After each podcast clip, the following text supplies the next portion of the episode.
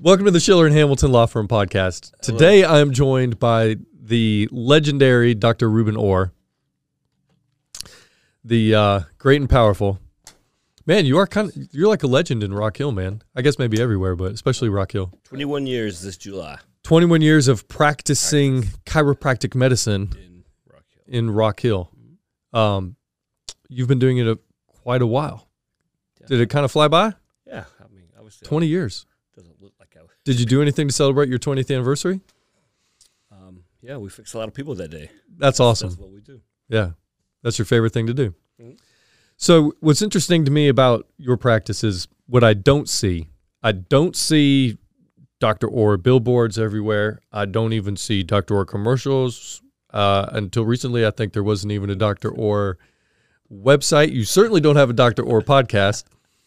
I uh, don't know if there's a Doctor Orr Facebook page, no. But yet every time I drive by your office, the parking lot is full and there's a wait to get into your office. Your lobby's full and you probably see more people in a day than most doctors see in a week. Um, what do you attribute that to? Results, Mister Hamilton, results. Results. Mm-hmm. So you attribute it to people getting better. Or getting to the right place. Not everybody who comes in is in the right place, but we direct them to the right place. I think that's good faith. So tell me about the typical patient that you're getting results for. What do you, what do you see on a regular day? Well, I'll tell you recently, um, and I brought you the New York Times article, there's been a second pandemic of work from home injuries. A lot of patients, uh, a lot of uh, people have been sent home to, to work, and they don't exactly have the home office Um, of their dreams, so they're improvising, and that's putting a lot of stress on their body, and um, we're seeing a lot, big influx in that.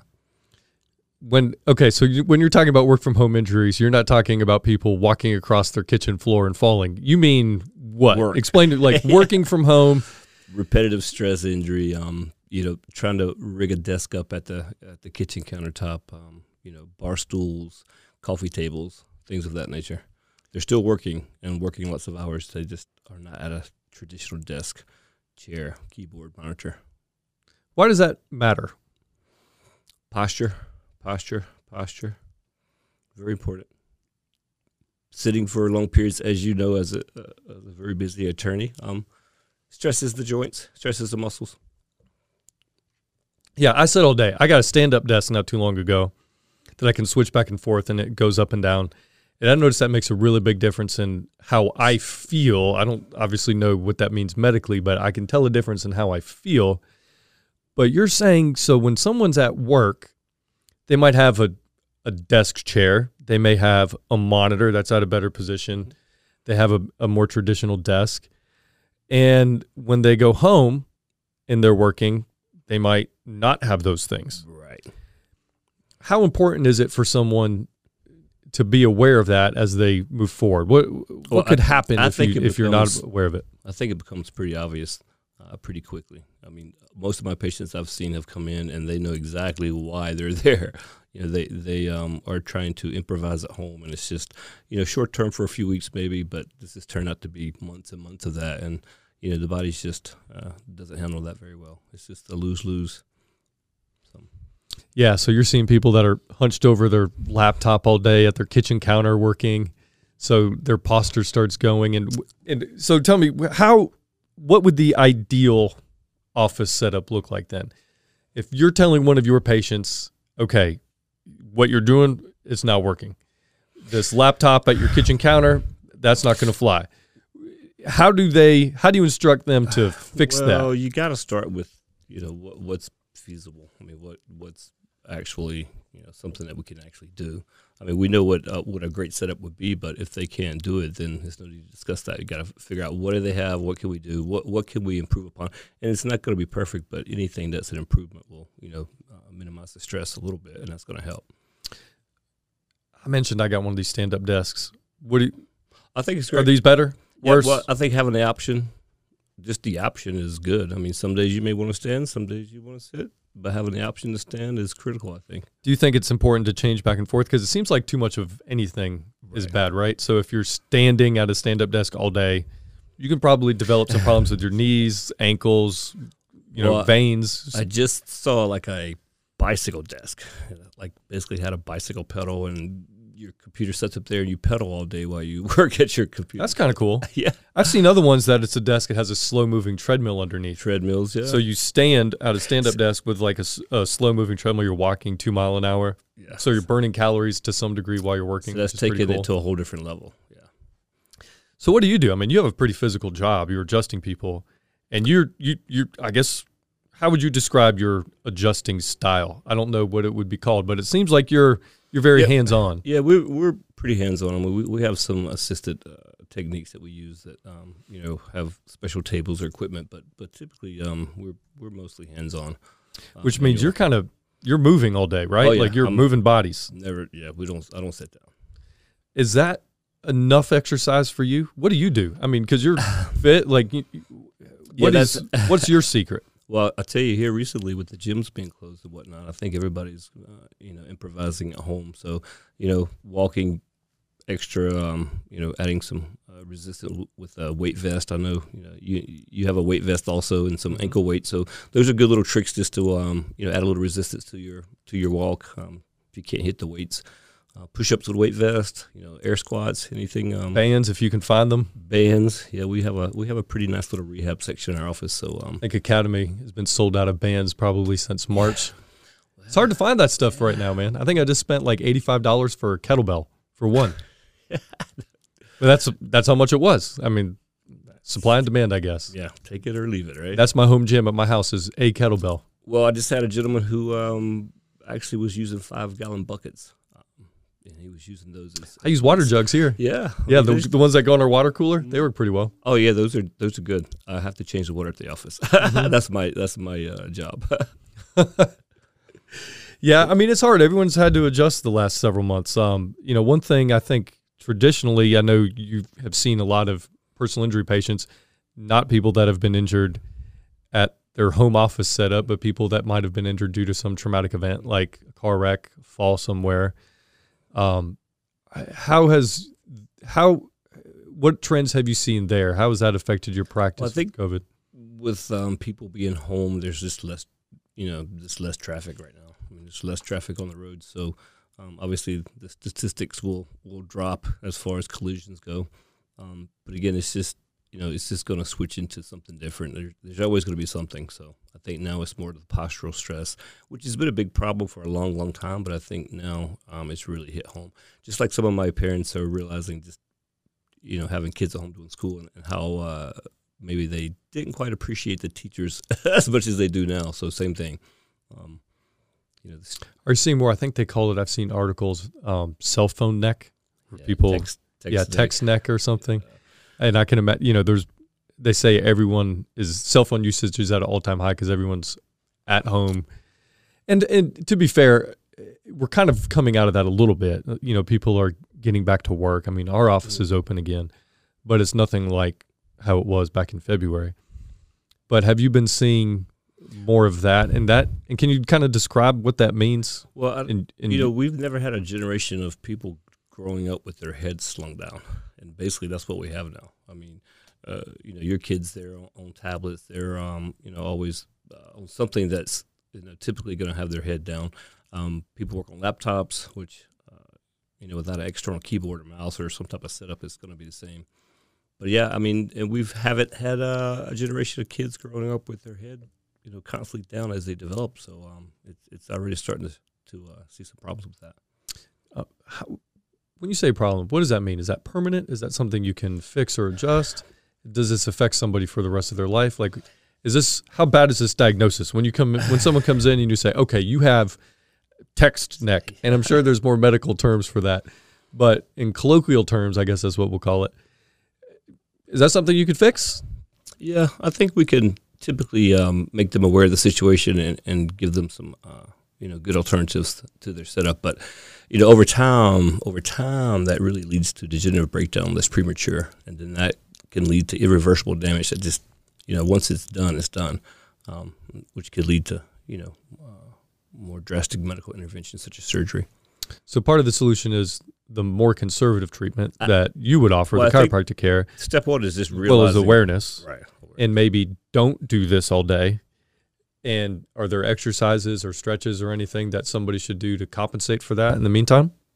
Yeah, I think just taking a break. I mean, I like to start with just what's quick, cheap, and easy. I mean, that's typically my uh, my approach is what's quick, what's cheap, what's easy. Let's start there, and we build from that point. Um, you know, some people don't jump into very expensive, you know, rehab protocols or whatnot, but, you know, just take a break. Get up, move around, you know, stop. Um, you know, make any modifications to your to your work environment you can. Simple stuff. One little trick my dad, for years, he kind of famously kept a just a standard cheap two dollar egg timer on his desk, mm-hmm. and set it, I think, for every twenty or thirty minutes. And every thirty minutes, it would go off.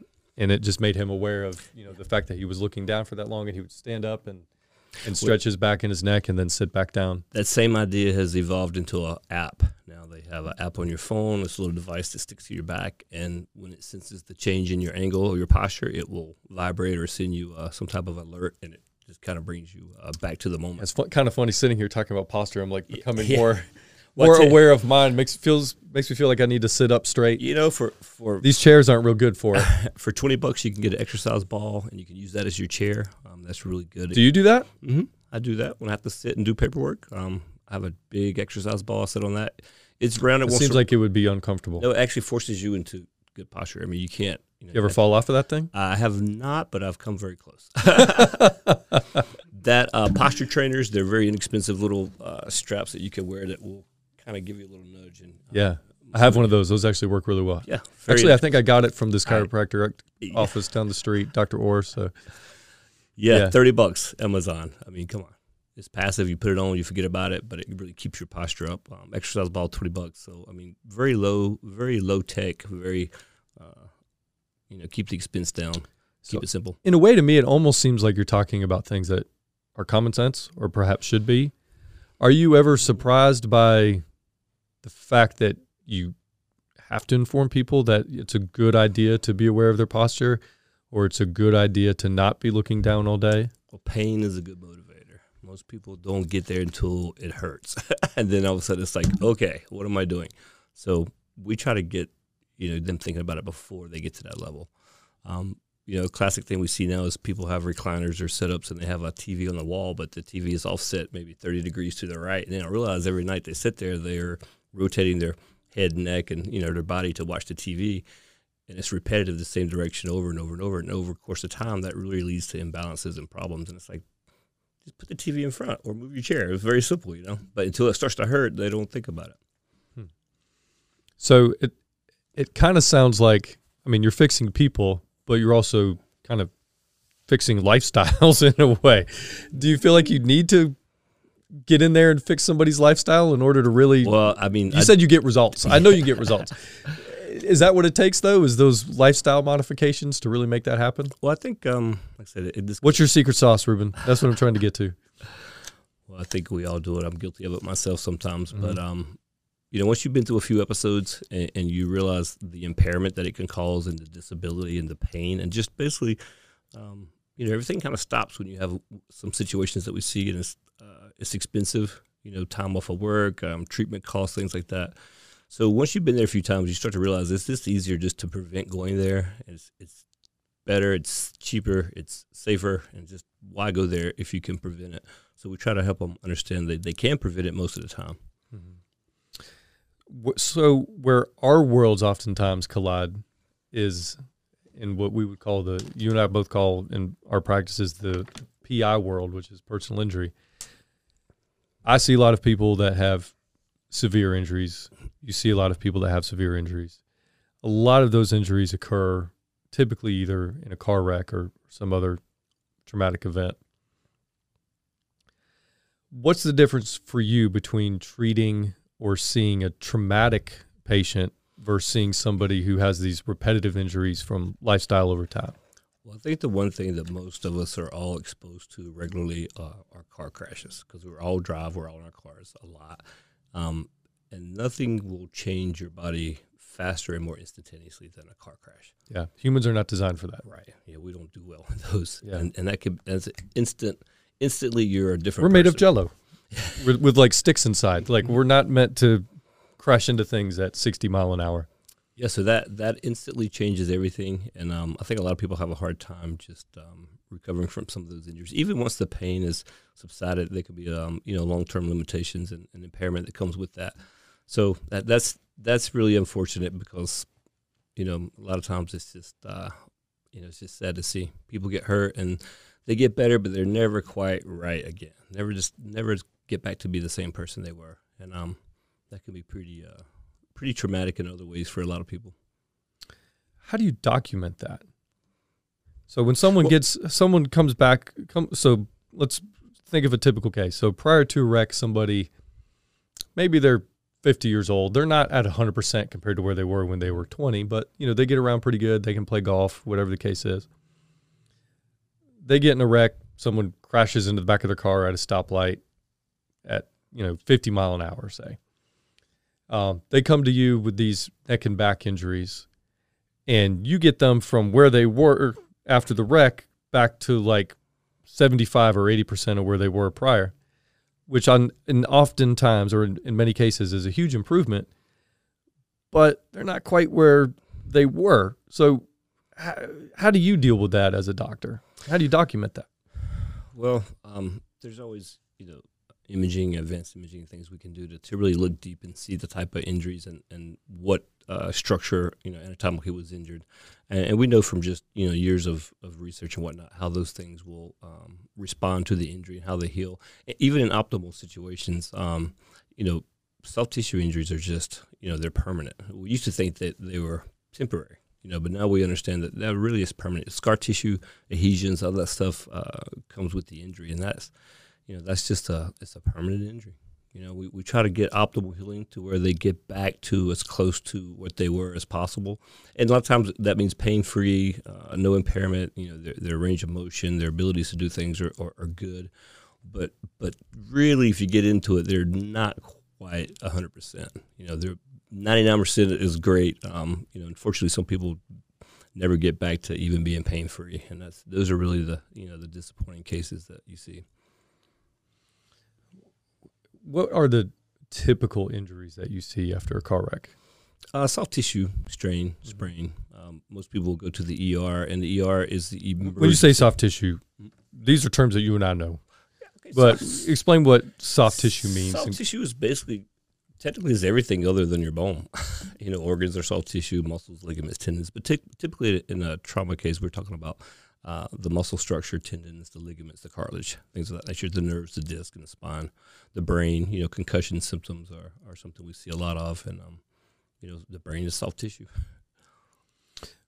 When someone comes to you, oftentimes it's after they've been to the hospital, after they've been through the E R, and then they come in. What are, what are some typical undiagnosed injuries that you might see that the – because someone might say, well, well, I went to the hospital, and they said, oh, I should just – Yeah, I'm, wait I'm, a few months and then we'll see, you know? Well, the emergency room, I think, is emergency. I mean, if there's no life-threatening injuries, then technically you're not in emergency. I mean, you may have some injuries, but they're going to basically just um, check you over. If you're not going to die that night, then they're going to send you home with some short-term medication and instruct you to follow up somewhere else, um, which is pretty standard, and that's, uh, you know, what we see typically. Um, but I think there's a miscommunication. Patients go home and think, okay, well, I'm fine, I'm okay.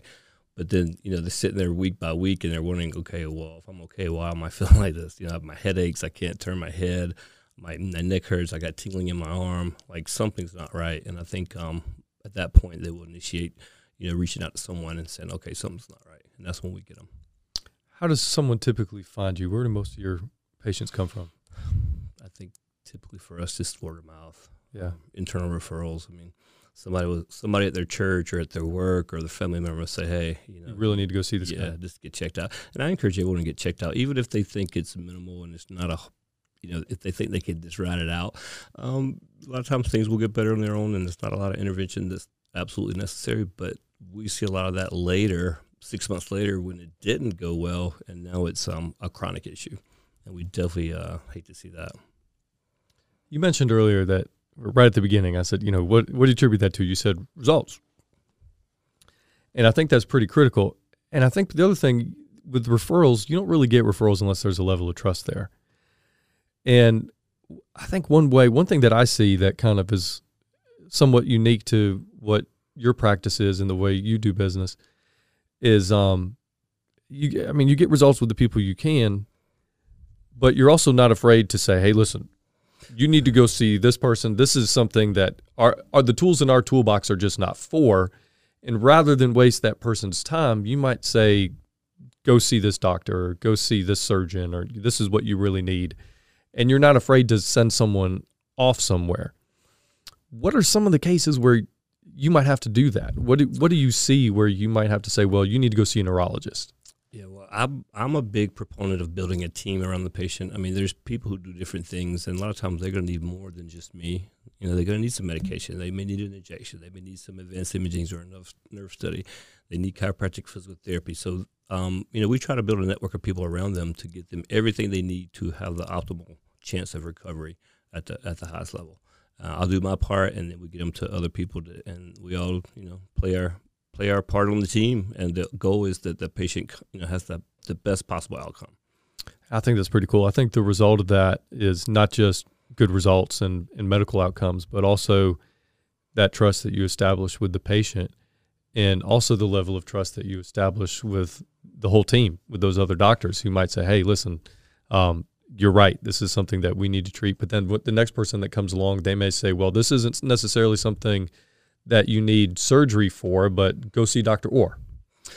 Yeah. Um, do you ever get referrals from that team of doctors? Uh, yeah, we do. We get a lot of referrals from um, uh, sources that are basically they're non-surgical, or they've exhausted their, their medical um, options. And, you know, chiropractic is the one thing they haven't tried, and it's, um, you know, and, and I enjoy those because I take that as a challenge. Like, okay, well, you know, if nothing else could be, you know, nothing else has helped, um, maybe we can. And, um, yeah, I think you have to enjoy it to some level to do it for twenty-one years, right? Otherwise, at one point, you might say, you know what, I've done this for ten. That's enough for me. Well, it's really it's really neat to see um, people get better. I, I mean, because yeah. because I mean, lives are really, I mean, they're.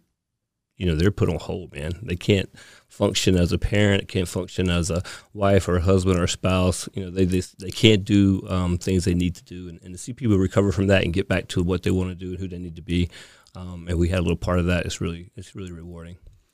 So it seems to me that a lot of people that are in the business of helping people, you're in the business of helping people. You help people get better. We're in the business of helping people. We help them kind of get back on with their lives. And part of that is the medical, part of it is the legal. What I see is a lot of people that are in that business, a lot of times they have a story, like there was a thing, or there was an event, mm-hmm. there was something that triggered that interest or that passion. Mm-hmm. Is, do you have that in your background? Was there something that happened to young oh. pre-Doctor Ruben Orr um, that kind of made you say, hmm, this is something that I want to do? Well, I come from a family of caregivers. My mother's a nurse. Um, uh, my sister's a nurse. So I think growing up, this is, you know, that's just what we did. We took care of people. But, um, yeah, chiropractic was interesting to me because uh, I seen it help my mother with something that um, traditional uh, approach she had taken, did, you know, failed, and I was just curious on why why this worked and that didn't. So, um, and the more I learned about it, the more it made sense. So, I think a lot of people, to some degree, chiropractic medicine is almost like, um, we'll say it's misunderstood to some degree. Can you talk a little bit about the education required? I mean, how's one become a chiropractor? Well, there's a lot of misinformation and bad information about, you know, what we do. And a lot of people have negative uh, thoughts sometimes. They've never been to a chiropractor, never had any, um, you know, real real interaction. But, yeah, um, chiropractic has been around for a long time, since eighteen ninety-five. Um, it's, you know, we're, we're um, worldwide. And some may say... even before then, right? Right. I mean, there's parts of it that are somewhat kind of uh, maybe ancient, and a lot of it is just wellness in general, I, I would think. Am I wrong? Or No, yeah. I mean, you know, I think there's a lot of uh, aspects to what we do other than just the, the adjusting of the spine, but um, we try to, you know, educate people and, and help them with their diet, um, you know, their stress management, things like that, because all that is really critical to how they function uh, as a whole. And, you know, as we know, it's just everything's connected, man. So, hmm. So you said it's been back to like eighteen ninety-five. What, but what's your education like? So you actually, I mean, you have to have a regular so bachelor's degree, right? Program is actually about four, four and a half years. Um, most people enter that with an undergraduate um, degree. Um, so yeah, I was, I think I was in. So four, four and a half years on top of your regular undergraduate degree. Yes. So you have to co- you first have to go get a degree in, does it matter? You have to have a degree in something? Yeah, something. I mean, does it have to, does, it do chiropractic it, schools require you to have a degree in like biology, or is it just uh, having a good enough education in something where you can go in and enter the, well, and pass it, the exams I think it required helps to, to get have in? A lot of the prerequisites and stuff out for the sciences and chemistries and stuff like that. So okay. But um, you know, you have to meet certain prerequisites. So what was your degree in? Uh, biology. Biology. Okay, so first you get a biology degree. Um, did you take time off in between undergrad and chiropractic? No. So when you were an undergrad, you knew you wanted to be a chiropractor? Yeah, from yeah day one. Okay, so that's why you went the biology route? Mm-hmm. So after the four years at, where'd you go to undergrad? Uh, East Carolina. East Carolina. So after four years at E C U, you go right into chiropractic school at? Uh, Life University in Marietta, Georgia. Oh, that's right. Actually, that's where my sister went. Yeah. Um, at the time, it was the largest chiropractic uh, school in the world. So. Has that been surpassed? Um, good question. I don't know. But uh, we had a very big clinic. Um, yeah, it, it was pretty big time when I when I was there. And plus Atlanta at the time, um, we had the Braves in the in the World Series. We had the Falcons in the Super Bowl. We had the uh, Summer Olympics there. So it was a great time uh, to be uh, oh, in that yeah. area. Yeah, I was, there's a lot going on in Atlanta. Right. Yeah.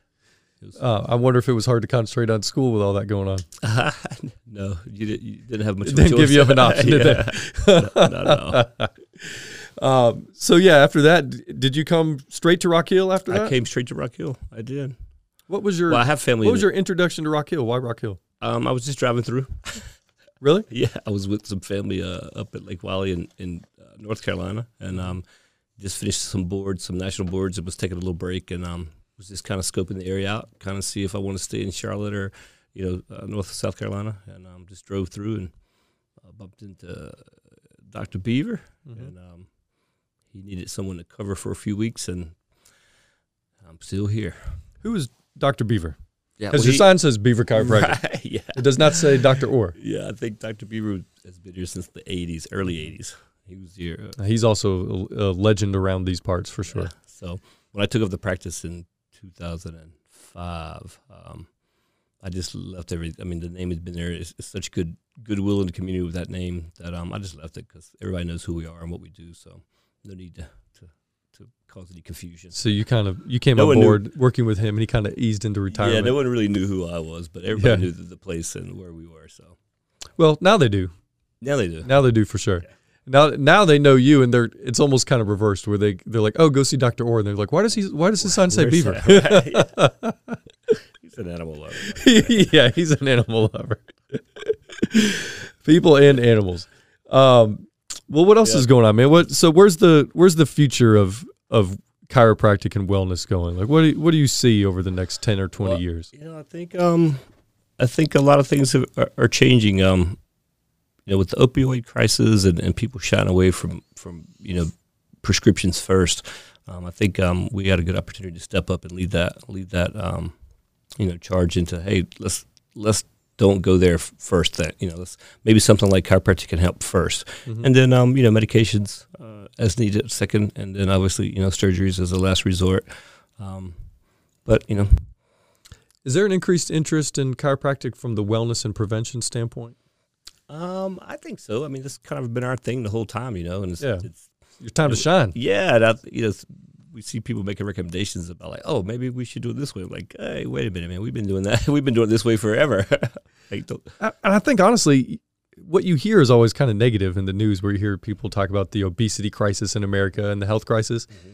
Maybe it's just kind of the people that I see or I'm around, but there seems to also be a, an increasing current of people who are very aware of their health and very aware of their diet and, you know, shop for supplements and shop for healthy food and go think, to the gym and go to chiropractors. You know, people are smart. I think they they see their grandparents and their parents and maybe some of the things they've had to deal with, and they just realize, you know, we don't have to do that. We can do it a different way. And I, so I think, um, you know, kids are smart, and the internet and information is out there that maybe um, our parents didn't have access to. Our grandparents definitely didn't. And, uh, you know, things are different now. So I think the, the access is there. And so where does chiropractic fit into that healthier lifestyle?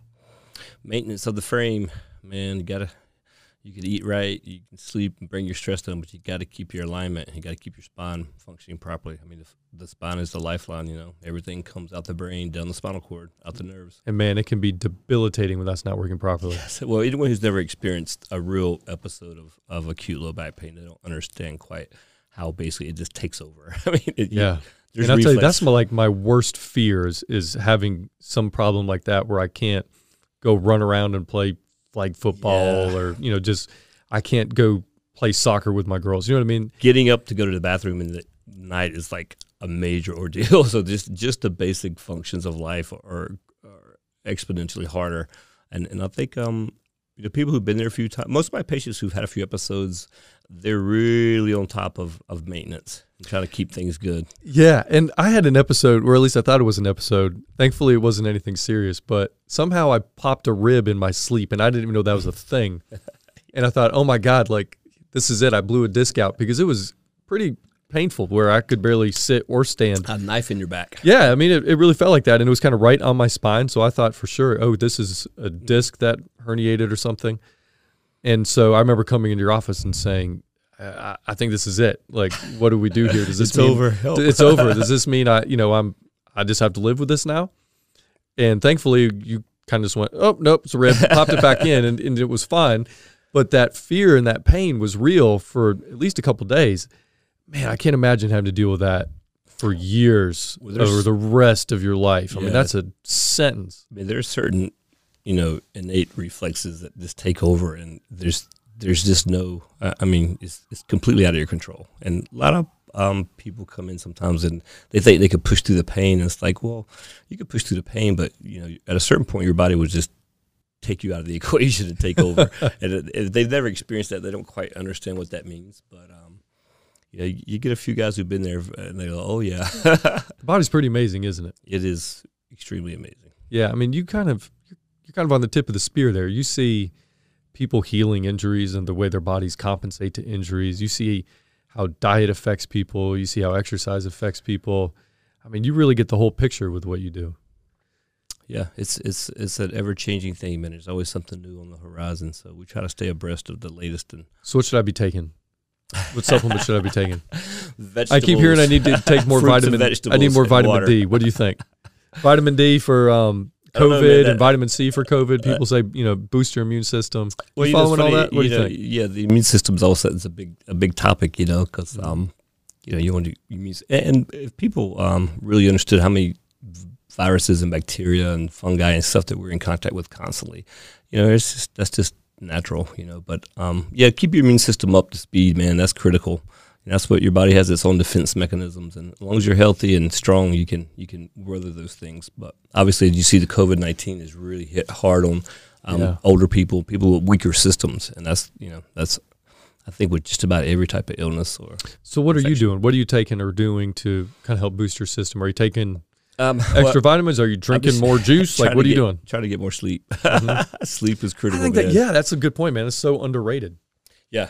It really is. I mean, stay up late, you know, working on things, and, you know, you try to get your brain to shut down and get good sleep, and all of a sudden it's sun's up, time to get up and go again. And I think sleep is um, something that a lot of people have problems with or difficulty with, and that's critical to, you know, your overall health and immunity. Yeah. Um, nutrition, obviously, you know, we eat a very toxic menu these days. If you ever read the labels. Stay away from the fast food and processed food. And yeah, I mean, it's everywhere, but, you know, sometimes you got to do what you got to do, but I think in general, um, you know, just common sense stuff. Yeah, sometimes it's the end of the day, and I've it's like three o'clock. I'm like, well, I, I forgot to eat today. Like I haven't eaten yet today. Yeah. And that's, now that's a thing. Now people try to do that, and they call it intermittent, intermittent fasting. Yeah. Like we call for it me, yeah, for, for me, it's, it's called being busy. Like, wait a minute, I forgot to eat today, and then but then at three or four o'clock, I'm so hungry. I'm like, okay, I just need a pizza, yeah. and I'll order a pizza and just say put all the meat on it, put all the vegetables on it, like. Yeah, I'm just trying to catch up on calories at that point, and I just eat as much as I possibly can because my body just, like, needs calories. I'm sure that's probably the least healthy way to eat. But it's funny because that's kind of just always been the way I eat, like, maybe not necessarily pizza, but... Well, I think when you're... When but you're it's, young, now it's a thing. Now people yeah. say it's intermittent fasting. When you're young and healthy, man, you can get away with things like that. But I think as we get older, our body loses that uh, resilience and that ability to, to offset some of our bad habits. And it really starts to, you know, you just don't jump out of bed as quick as you used to. And eating stuff like that, you really feel the drain and the, you know, the anchor tied around you sometimes. Yeah. Yeah. It's, I can tell you personally, it's not, I don't feel good after I eat like yeah. that. But like I said, I mean, by the end of the day, I realize I haven't eaten. I just need to get some calories in me. And yeah. sometimes that means I have twenty minutes in between meetings or appointments. And how many calories can you eat in those twenty minutes? Because you may not eat again until nine, ten o'clock at night. And that's kind of just the way it is. Yeah. And, uh, you know, work from home, a lot of people are so much closer to the refrigerator now, you know. It's like, uh, oh, so the opposite problem. A lot of people problem. put on some pounds, yes, because they can. Those COVID pounds. And, uh, yeah. That's the true thing. Well, I don't want to keep you too long, um, but I really appreciate you coming in, um, having the chance to sit down with us. And there's a lot of things that I would like to kind of talk about more and explore with you in the future. So if there's a chance where you can come back by and talk to us, that'd be awesome. Um, yes, always welcome. The Doctor Orr, thank you for coming by today, man. Thank you, Mister Hamilton. Um, thank you for listening to the Schiller and Hamilton podcast. We'll see you again soon.